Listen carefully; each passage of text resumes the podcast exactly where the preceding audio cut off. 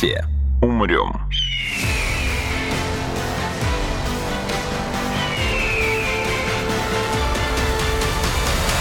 Мы все умрем.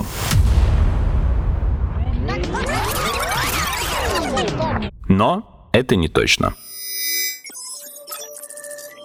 Здравствуйте. Это подкаст «Мы все умрем», но это не точно, где мы с научной точки зрения обсуждаем, что готовит Земле и людям обозримое будущее. Меня зовут Игорь Кривицкий, напротив меня сидит мой коллега и соведущий Артем Буфтяк. Здравствуйте. Это подкаст «Мы все умрем», но это не точно. Где это слышал? Ну, я как будто вернулся во времени назад. Вау, вот это многоходовочка. Я люблю такие фильмы, я бы посмотрел такое. Артем, у тебя есть электронные часы? У меня есть биологические часы. Я ориентируюсь на свои биологические часы. Внутренние, да? Да. Понятно. Потому что вот у меня часть часов механическая, часть электронная, и электронные часы, некоторые из них, буквально завтра автоматически переведутся на час Вот. вперед. Ну, я Да. знаком с этой историей, точнее, история с переходом на летнее или на зимнее время преследует меня в виде моих гаджетов.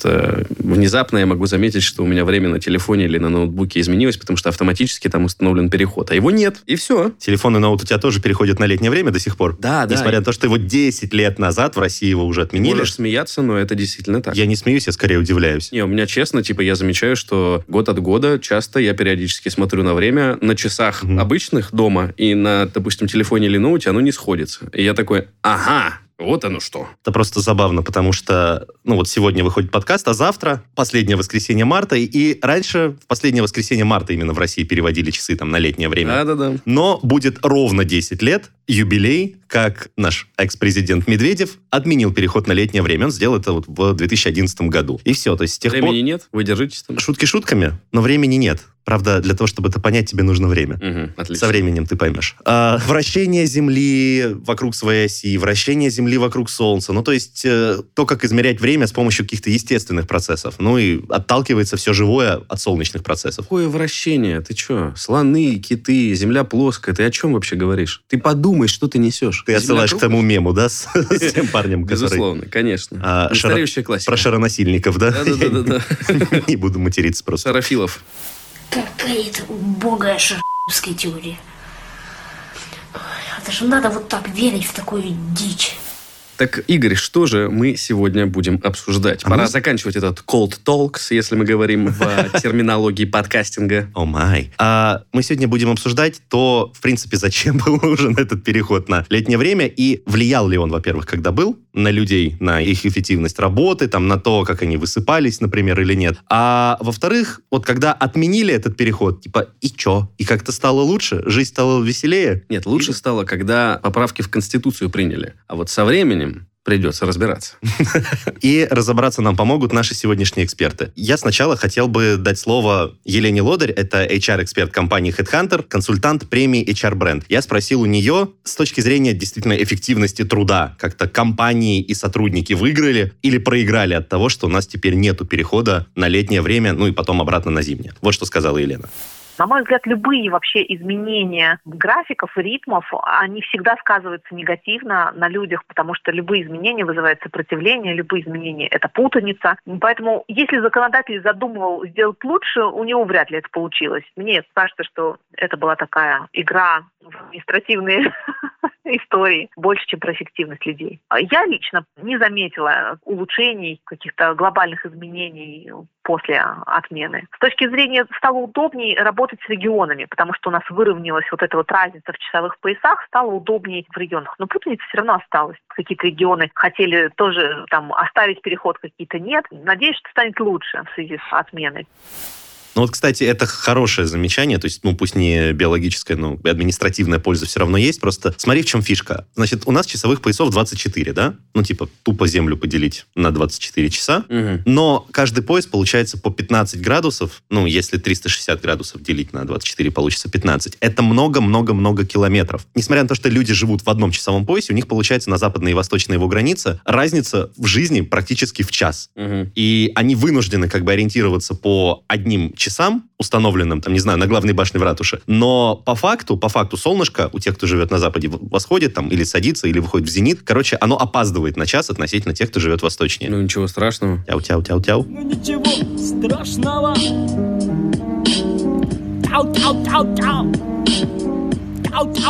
Это во-первых. А во-вторых, ну, можно тем, у кого солнышко раньше, встает и заходит, начинает работу раньше, соответственно, и заканчивать ее раньше. Вот гипотетически именно для этого и было введено деление на часовые пояса. Но как бы оно... Ну, просто решили, почему провести его вот здесь, а вот, вот граница, как бы. А люди, которые живут, ну, вот рядом с этой границей, у них одинаковое время фактическое, солнечное, но при этом у них разное время административное. Хотя там их могут разделять, не знаю, пару Люди, километров. люди, живущие у края. Я понял, что ты имеешь в виду. Слишком тонкий лед, Артем, слишком. Ты не понял, что я имею в виду. Ну да ладно. Нет, я понял, каких людей ты имеешь в виду. Вот. Во-первых, вот это вот все. А во-вторых, как бы если бы оно было чисто геометрическим, это деление, если бы Земля была как арбузик разлинована, то ладно. Но некоторые страны или некоторые административные единицы внутри некоторых стран решили, типа, а чё бы нам самим не установить себе время? И вот Москва, например, у нее чуть-чуть отдельный часовой пояс, он шире стандартного там в два раза практически. В Индии, в Китае на всю страну один часовой пояс, например. Несмотря на то, что они географически цепляют несколько. То есть это решило, условно говоря, это административное решение, что у нас один часовой пояс. Ну, не, не у нас. У нас-то как раз их Не, несколько я в про России. Китай А, да, говорю. да. Китай решил, По что... факту у них вообще не один часовой пояс. По факту Солнце у них как бы этих геометрических, астрономических, как их назвать, фактических часовых поясов Китай цепляет несколько. Ровно как и Индия. Но правительство решило, административно у нас на всей территории будет единое время. Мгм. Отлично. Вот это я понимаю. Просто раз... Все равны. Но некоторые равнее, потому что разброс по времени у сна, ну то есть если усреднять биологические часы, если усреднять и считать, что там люди примерно в одинаковое солнечное время ложатся спать и в одинаковое солнечное время хотят вставать с утра, то тем, кто живет на западной границе определенного часового пояса, им сложнее, потому что у них, по сути, таким образом крадут около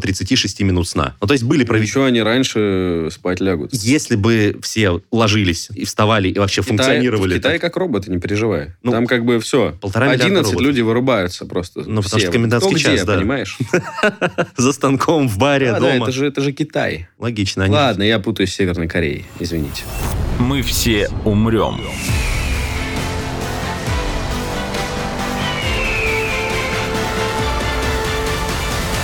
Но это не точно. Но вот это все с точки зрения там, административных каких-то дел, с точки зрения истории, с точки зрения чисто человеческого социального удобства, Артем. Как бы есть все-таки внутренние наши часы, вот те, на которые ты сослался в начале эпизода, по которым ты живешь. Видимо, поэтому ты везде опаздываешь. Ладно, нет, это... А, Игорь, Это гон. ничего себе.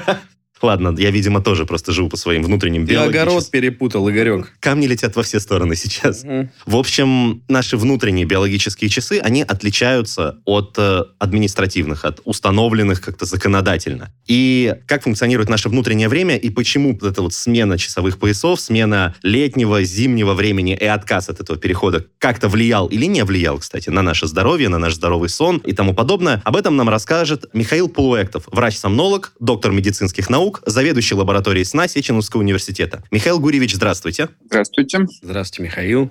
И, собственно, вам сразу слово. Я вопрос услышал. Это история с переводом часовых поясов, точнее не поясов, да, с переводом времени на один час периодически приобретает интерес, споры возобновляются, и всегда встает вопрос, действительно влияет ли этот перевод на здоровье. Мгм. Вот что могут сказать по этому поводу медики? Даже не медики, а физиологи. С точки зрения физиологии, перевод часов на какое-то количество минут, даже иногда часов, не является какой-то трагедией для организма, поскольку наши внутренние часы имеют свой собственный ритм, который отличается от периода вращения Земли. Вот мы знаем, что период вращения Земли составляет там, 24 часа ну, с копейками. Так вот, э, в среднем наши внутренние часы имеют период э, 24 часа 11 минут. А Мгм. что это значит? Это значит, что каждый день мы наши внутренние часы подводим. То есть мы занимаемся этим постоянно, вот этим коррекцией десинхроноза. И у кого-то внутренние часы отличаются по периоду от вращения Земли на 20 минут, у кого-то на 30. У кого-то, наоборот, они имеют меньший период, чем период вращения Земли, например, 23 часа 40 минут. Ну, то есть средний как-то разброс все равно там в пару десятков живут. минут, да, получается? Средний разброс все равно в пару Да, десятков. да, все равно разброс существует. И как-то люди с этим живут э, уже многие тысячелетия, да, и ничего ужасного не происходит. То есть э, вот этот перевод внутренних э, часов – это такая совершенно, скажем, обыденная биологическая реальность. А что может произойти ну, такого уж совсем негативного, да, вот если резко нам изменить время на, один час? Ну, человек потеряет вот в ближайшие там, несколько суток после перевода какое-то количество сна. Действительно, это было доказано, что в первые несколько суток после перевода часов э, уменьшается продолжительность сна, но не, не на час, на который переводится, ну а где-то там на 30, на 40 минут в среднем. Да, немножко люди не доспят э, там, в течение ближайших дней. Ну и что? Вот эта нехватка сна, она тоже достаточно легко компенсируется, она не, не несет каких-то долговременных негативных последствий. Мы имеем эту нехватку сна фактически каждый день в течение рабочей недели, потом это выходные правда. дни мы отсыпаемся. И не сказать, что это хорошо, но и, опять же, трагедии это не назовешь. То есть эти вот 30, условных 40 потерянных минут сна, они не несут большой угрозы? Потому что я знаю, как мне, например, лично трудно вставать, даже если я не досплю вот каких-то там 15 минут нужных мне для комфорта. А тут прям 30-40. Ну да, конечно, в течение нескольких дней после перевода часов люди испытывают некоторые неудобства из-за того, что у них сократилось время сна. Ну, если очень точно измерять с помощью очень чувствительных тестов, да, вот скорость реакции, например, человека, внимание, да, у него из-за этого там даже не, хватающего часа, из-за нескольких десятков минут, которых ему не хватает, да, можно показать, что там на несколько миллисекунд э, уменьшится скорость реакции. Но это не имеет э, клинического значения. То есть мы можем, э, если очень постараемся, доказать, что вот такая нехватка сна может повлиять на какие-то так называемые когнитивные функции. То есть на функции, связанные с познанием окружающего мира, с принятием решений, что в итоге может немножко повлиять на работоспособность. Но доказать, что это повлияет, например, на какие-то другие функции организма, на деятельность сердечно-сосудистой системы, там, на эндокринные функции, там, на пищеварение, я думаю, невозможно, поскольку э, эти изменения ну, очень быстро компенсируются в течение нескольких дней. Очень важная вещь заключается в эксперименте, который был проделан в Великобритании. У них одно время был период, когда отменялся переход на летнее-зимнее время, потом снова вводился. И э, тогда провели сравнение вот двух этих периодов с наличием перехода и с отсутствием. И какие отличия обнаружили в том случае, когда стали переходить на летнее-зимнее время? Уменьшилось количество автоаварий на дорогах, уменьшилось количество краш, но не увеличилась заболеваемость никакими болезнями. Да? То есть вот медицинского смысла никакого все равно не принесло ни введение, ни а, исключение этого времени. Угу. Но экономический, такой социальный смысл был просто за счет того, что увеличилась продолжительность светового дня, и водителям стало лучше видно на дороге, да, а угу. преступникам стало лучше видно на улице. Вот. И еще одно исследование в жарких странах проводилось. Там обнаружили, что перевод на летнее время приводит к, наоборот, увеличению энергозатрат, потому что люди стали на более долгое время включать кондиционеры. То есть это имело обратный эффект, но, опять же, экономический, но не медицинский. Никаких медицинских эффектов не было доказано ни для отмены, ни для перехода на летнее зимнее время. Ну вот вы упомянули десинхроноз, который как раз возникает из-за вот этого сбоя внутренних часов. А если читать в интернете, если там смотреть ту же самую Википедию, то как раз написано, что десинхроноз может приводить к... Хронический десинхроноз может приводить к неврозам, может лежать в основе заболеваний сердечно-сосудистой, эндокринной, даже репродуктивной системы. Ну, ты же сам сказал, хронический. Но нас же каждый год переводили время. Но все-таки хронически, действительно, я согласен с ремаркой, хронически это длящийся несколько месяцев, как минимум, да. То есть, а последствия перевода, такого вот э, острого, однократного перевода часов длятся несколько дней. То есть это нельзя назвать хроническим, это можно назвать острым десинхронозом, но никто не доказал вред для, скажем так, э, других систем организма, кроме вот э, некоторых функций, которые обеспечиваются центральной нервной системой, и прежде всего это функция внимания. Вот они, они могут немножко пострадать на несколько дней. А может острый десинхроноз, вот этот не хронический, а именно вызванный переводом часов и недосыпом из-за перехода на летнее время, запустить какую-то до этого там дремавшую болячку или какую-то хроническую, которая шла в вяло текущем режиме, а тут вдруг на фоне стресса из-за недосыпа, бац, и во всю силу развернулась. Ну, мы, да, здесь вот это красивое слово десинхроноз, оно немножко путает. Ну, а Но чем отличается спорит, да. Э, эта ситуация от, э, например, стресса там, у молодого человека, который два вечера провел в интересном месте с друзьями, да, и два раза по часу не доспал? Да ничем не отличается. И что с этим молодым человеком случится? Ну, если у него есть какая-то ужасная болезнь, которая суждено было развиться, да, вот она разовьется, да. Ну, а при чем здесь десинхроноз? Просто это ограничение сна, да, как такой неспецифический стресс может вызвать обострение действительно любого заболевания, но чаще всего ничего не вызывает. Мы все умрем.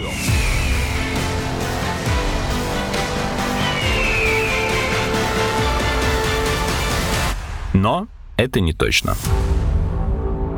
А вот эти биологические часы, получается, что они способны перестраиваться, прямо как механические. К примеру, если я, ну, решил переехать в другую точку Земли, там, не знаю, в Америку. Но все-таки, как они работают и может ли вот этот переход на летнее время или на зимнее их сбить? Я понял, что вы уже, как ранее сказали, у нас организм компенсирует это, то есть в течение нескольких дней человек там действительно, может быть, начнет раньше засыпать, раньше просыпаться. Но просто интересно, как наш организм, он только по солнцу, то есть он только по дневному свету выстраивает свои вот эти биологические часы? Или они зависят еще от каких-то процессов? Просто интересно, как это работает. Да, это важный вопрос, действительно. Это один из ключевых предметов изучения науки, который называется хронобиология, биоритмология, наука о биологических ритмах живых существ. Ведь сон и бодрствование — это один из многих биологических ритмов. Их насчитывается там у человека где-то около 300 или 400. Ох ты. И действительно, вот поиск вот тех факторов, которые могут сдвигать наш ритм в одну или другую сторону, является одним из главных э, предметов изучения этой науки. И давно уже достаточно показано, что самым главным фактором, который позволяет нашим внутренним часам подстраиваться под период вращения Земли, является чередование светлого и темного времени суток. Вот когда первые лучи Солнца попадают нам утром на сетчатку глаза, там вот в этой сетчатке есть рецепторы специальные, которые реагируют только на уровень освещения. Это, это рецепторы, содержащие пигмент меланопсин. Мгм. И э, эта информация по зрительному нерву передается в эти самые внутренние часы, которые не являются красивым словом, а это определенная группа клеток нервных, которые находятся в области гипоталамуса срединного мозга. И э, эти клетки реагируют на этот световой посыл и немножечко э, подстраивают свой ритм обмена веществ. Но кроме света есть и другие факторы, которые могут также помогать нашим клеткам внутренних часов подстраивать свой ритм. И вторым по значению является, по-видимому, социальный все-таки фактор. То есть у человека очень развит этот социальный фактор, у животных в меньшей степени. То есть когда мы смотрим на часы, мы включаем этот фактор. Да? Когда мы Мгм. знаем, что нам нужно во столько-то встречаться с таким-то человеком, включается этот фактор. Когда утром мы просыпаемся и боимся, что опоздаем на работу, тоже включается этот фактор. То есть вот э, вторым по значимости является социальный фактор. И есть дополнительные факторы, которые, скорее всего, у животных работают. Это изменение время, времени кормления, это температура окружающей среды, вот там ну, еще несколько других факторов есть, которые для человека несущественны. Для Ну, человека не важно знаю, я либо на изменение либо- времени либо кормления очень социальный. остро реагирую. Так что если, э, ну, э, это логично, если бы человек жил, например, в условиях полярной э, зимы, да, или полярного лета, когда постоянно либо солнца нет, либо оно постоянно есть, что-то все равно должно же подсказывать ему, его внутренним часам, да, Ну вот, да, когда спать. а, какое время устанавливать, когда спать, когда вставать. И вот это что-то, это как раз социальное взаимодействие. И, как мы знаем, в период э, того же полярного дня, да, или белых ночей в Санкт-Петербурге, ну, ни у кого не, не сбиваются, на самом деле, часы, потому что все на них смотрят, э, точнее, ни у кого не сбиваются внутренние часы, потому что люди имеют возможность смотреть на часы наружные, которые всюду находятся. Интересно получается, потому что когда вы только начали отвечать на вопрос про первый пункт, да, который про вот э, влияние света, да, и интерпретацию нашим организмом вот этого Светового дня? светового дня, Сигнала. да. Да-да-да, сигнала. Я подумал, ну тогда действительно, какая разница, пусть хоть там на 4 часа переведут, время все равно у нас организм ориентируется на это. И тут вы вторым комментарием, нет, еще социальная составляющая. Тогда становится, да, действительно понятно, что такое там законодательное изменение времени, оно, несмотря на то, что у нас есть естественные механизмы, которые позволяют организму подстраиваться, есть еще и социальные, и они, оказывается, такое высокое влияние имеют. Интересно. Да, они имеют влияние, но, но все равно они не перебьют такие природные Ага. воздействия. Да? То есть мы нашими законами мы не сможем превозмочь действие света на меланопсиновые рецепторы сетчатки глаза. Как бы нам этого не хотелось, написать какой-нибудь замечательный закон. Такой вопрос, Михаил, может быть, он не совсем там по теме сегодняшнего подкаста, но мне кажется, он очень логичный. Мы, люди, да, живущие в городе, например, хотя сейчас все практически живут в городах, ну, я веду к тому, что человек может находиться в очень освещенном помещении, да, смотреть там в экран своего а, телефона или ноутбука в глубокой ночи или вечером. Вот это тоже влияет на биологические часы, потому что я замечаю по себе, что, допустим, мне тяжело засыпать, хотя уже может быть глубокая ночь, и, возможно, это связано с тем, что я сижу в хорошо освещенной комнате еще и пялюсь в яркий монитор, мои глаза отдают сигнал э, в мозг, что нет, спать еще не пора, дружище, солнце еще высоко, работать рабы. В этом плане? Или как это работает? Ну, это работает как в даосской притче. Ты прав, и ты прав, да. Но не может же быть, чтобы оба были правы, ты прав. Почему я так э, хочу сказать? Потому что действительно установлено, что пребывание перед э, экраном а, большим, светящимся, особенно содержащим много света голубого спектра в вечернее время, приводит к тому, что уменьшается выработка собственного гормона мелатонина. А гормон мелатонин — это то вещество, которое вырабатывается вечером у нас в организме, где-то в районе 21 часа начинается выработка у большинства людей мелатонина, mm-hmm. и он разносится по всему кровотоку, по всем э, клеткам и дает им сигнал о том, что пора спать, да, пора переключаться на ночной режим. Ну, это если упростить немножко. Mm-hmm. Вот. И действительно показано, что вот под влиянием света именно голубого спектра в основном снижается секреция мелатонина. То есть вот если, например, 40 минут работать перед э, большим э, экраном большого планшетного компьютера, то выработка мелатонина уменьшится на 20%.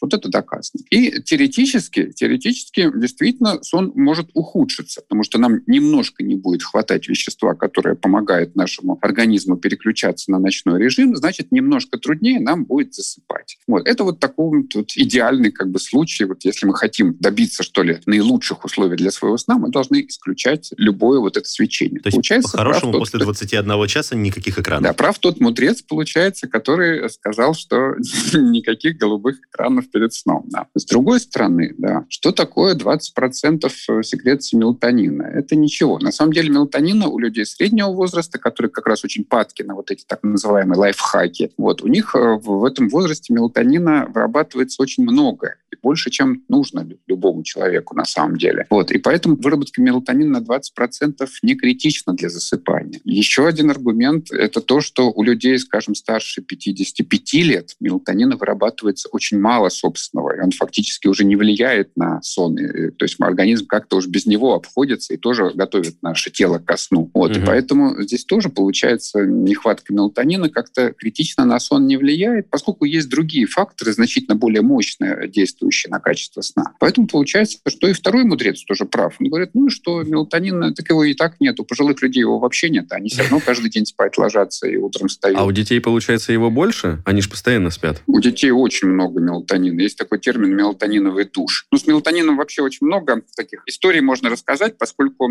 гормон мелатонин обладает множеством действий. Например, у него очень важное действие антиоксидантное. Вот он превосходит по силе антиоксидантного эффекта, например, витамин Е. И у него интересное действие есть торможение полового созревания. В свое время его пытались даже а, использовать в качестве контрацептива, поскольку он действительно мог а, предотвращать беременность. Но, к сожалению, эффективность его оказалась не стопроцентная, поэтому его не стали в этом аспекте использовать у людей. Вот. И э, вот смысл большой концентрации мелатонина как раз в подростковом возрасте ученые видят в том, что в это время, пока не произошло половое созревание, большое количество мелатонина, оно как-то регулирует вот этот процесс, немножечко его смягчает, чтобы не ага. так скачкообразно вот эти вот, да, вот шли вот процессы взросления, скажем так, полового. А когда уже человек созрел, у него потихонечку начинает снижаться количество мелатонина, падать, падать, падать. Ну и да, вот он, после он 55 уже, лет уже минимально. Он уже ночью не спит, охота суеты навести, и все, поехали. Вот. Ну, то есть мелатонин, он, конечно, хорош. Это полезный гормон. Лучше иметь мелатонин, чем не иметь. Но даже у людей, у которых мелатонин вырабатывается мало, тоже со сном ничего страшного с ним не происходит. Ага. Его можно как-то компенсировать, его нехватку, или наоборот выводить избыток, если вдруг есть такая проблема? Компенсировать не знаю, нехватку мелатонина, ну, вот если задаться целью бороться за свой мелатонин, да, тогда нужно действительно избегать освещенных, ну, не мест, скажем так, вечером, а стараться уменьшить количество света, по крайней мере, содержащего большое количество голубого спектра. Угу. Поэтому в компьютерах и телефонах современных есть функция фильтра синего. Фильтры, да, там можно выставить в любой операционной системе, что с 19 часов там, или с 20 часов меняется подсветка на желтоватую. Угу. Очки. Вот интересное исследование недавно было проведено у людей как раз с бессонницей, то есть настоящим нарушением сна. Им давали вечером, не давали, а рекомендовали, они это выполняли, носить в вечернее время очки с желтыми стеклами, а очки с желтыми стеклами фильтруют где-то 65% цвета синего спектра. То есть угу. 35% остается, но 65% не пропускают они. И действительно у них сон улучшился. То есть, скорее всего, это связывают с тем, что у них собственный мелатонин как-то все-таки сохранялась секреция собственного мелатонина. Ничего себе. Поэтому для того, чтобы бороться за лучший сон, немножко можно вот побороться за свет, точнее, за мелатонин посредством уменьшения количества света вечером. Таким образом, вызвать э, повышение выработки собственного мелатонина каким-то другим способом нельзя. То есть нет таких препаратов, которые бы мелатонин, как бы выброс мелатонина стимулировали. Мгм. Ну, есть различные пищевые добавки, которые содержат мелатонин. Ну, их применяют как бы без э, врачебных назначений. Но вот Мгм. есть некое представление о том, что да, вот если у тебя мало мелатонина, вот ты можешь э, добавлять мелатонин, и тогда твои биоритмы будут ну, более стабильно, что ли, работать. Ну, Вот э, врачи как-то, ну, не то, что они с этим не согласны, просто нет на самом деле достаточно доказательной базы пока вот по- под эту концепцию. Она вроде бы понятная, она укладывается в наше понимание физиологии, но еще никто не доказал, что можно приемом мелатонина, так сказать, добиться того, чтобы вы всегда хорошо спали. Ага. Мелатонин в качестве снотворного используют, но его врачи назначают уже при таких серьезных нарушениях настойки. Просто я помню, мне как-то коллеги советовали, есть ряд препаратов, которые люди используют, если они меняют часовой пояс. То есть, допустим, прилетают в Америку, и чтобы быстро второй войти... раз уже прилетаешь в Америку. К примеру, войти в ритм, они используют какие-то препараты, которые, мол, помогают им быстро перестроить свой организм вот кардинально под новый часовой пояс. И я вот как-то с этим связывал, но, судя по всему, как вы сказали, медикаментозных Нет, вот этих историй, Нет, нет, видимо, вы, нет. вы правильно связывали, да, вот здесь вы совершенно правы, но это история о другом Ага. уже, да, вот мы, я говорил о- вообще о бессоннице. Да-да-да. Бессонница – это проблема, когда у человека есть возможность спать, а он не спит, да? А есть другая проблема, связанная со сном, она связана именно вот с нарушением биологических ритмов, то есть когда мы резко меняем часовой пояс, да, наши биологические ритмы не успевают подстроиться Под под ритмы нового места. Ага. И есть некое представление, я даже не знаю, откуда его все-таки взяли, но оно так бытует вот в нашей научной, э, не в нашей, в зарубежной научной литературе, о том, что для того, чтобы организму полностью перестроиться для жизни на новом месте, требуется столько дней, на сколько часовых поясов произошло перемещение. Ого. То есть если мы, соответственно, да, на 8 часовых поясов переместились, нам нужно, нашему организму нужно 8 дней, чтобы войти, чтобы все его, по крайней мере, функции вошли вот в тот же ритм, который у них был День по часу, да? сказать, э, да, на старом месте, чтобы на новом месте точно так же синхронизироваться. И вот мелатонин как раз в этом случае позволяет ускорить этот процесс. Не то, что он моментально позволяет войти в новый режим, Мгм. он просто сокращает время вот этого перехода, скажем, с 8 дней до, там, до 5 дней или до, до 4 дней, если повезет. Но чудо все равно не происходит, все равно какое-то время уходит на адаптацию. Мгм. И ты прав, и ты прав, Ну, окей. и ты прав. Главное, что мы поняли, мне кажется, это то, что все эти переходы на зимнее и летнее время не способны выбить человека из колеи. Организм отлично компенсирует со временем все эти изменения. Бояться этого не стоит, и никакой трагедии, как бы желтушные СМИ не пытались сделать из этого громкий инфоповод, никакой трагедии нет. И даже если вы поменяете свое время не на один часовой пояс, как происходило из-за перемены летнего зимнего времени, а на несколько часовых поясов, потому что переедете куда-то все равно, ваш организм достаточно быстро под это адаптируется, и все будет хорошо. Спасибо большое, Михаил. Было Михаил очень Гурьевич, интересно. огромное спасибо. Спасибо, всего доброго. До свидания. До свидания. А это был подкаст «Мы все умрем, но это не точно». Высыпайтесь. Вирусы продолжают развиваться. Мы сломиться мы, все, все. Мы, мы, все умрем.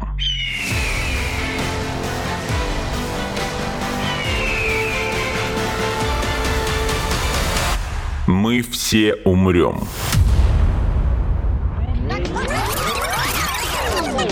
Но это не точно.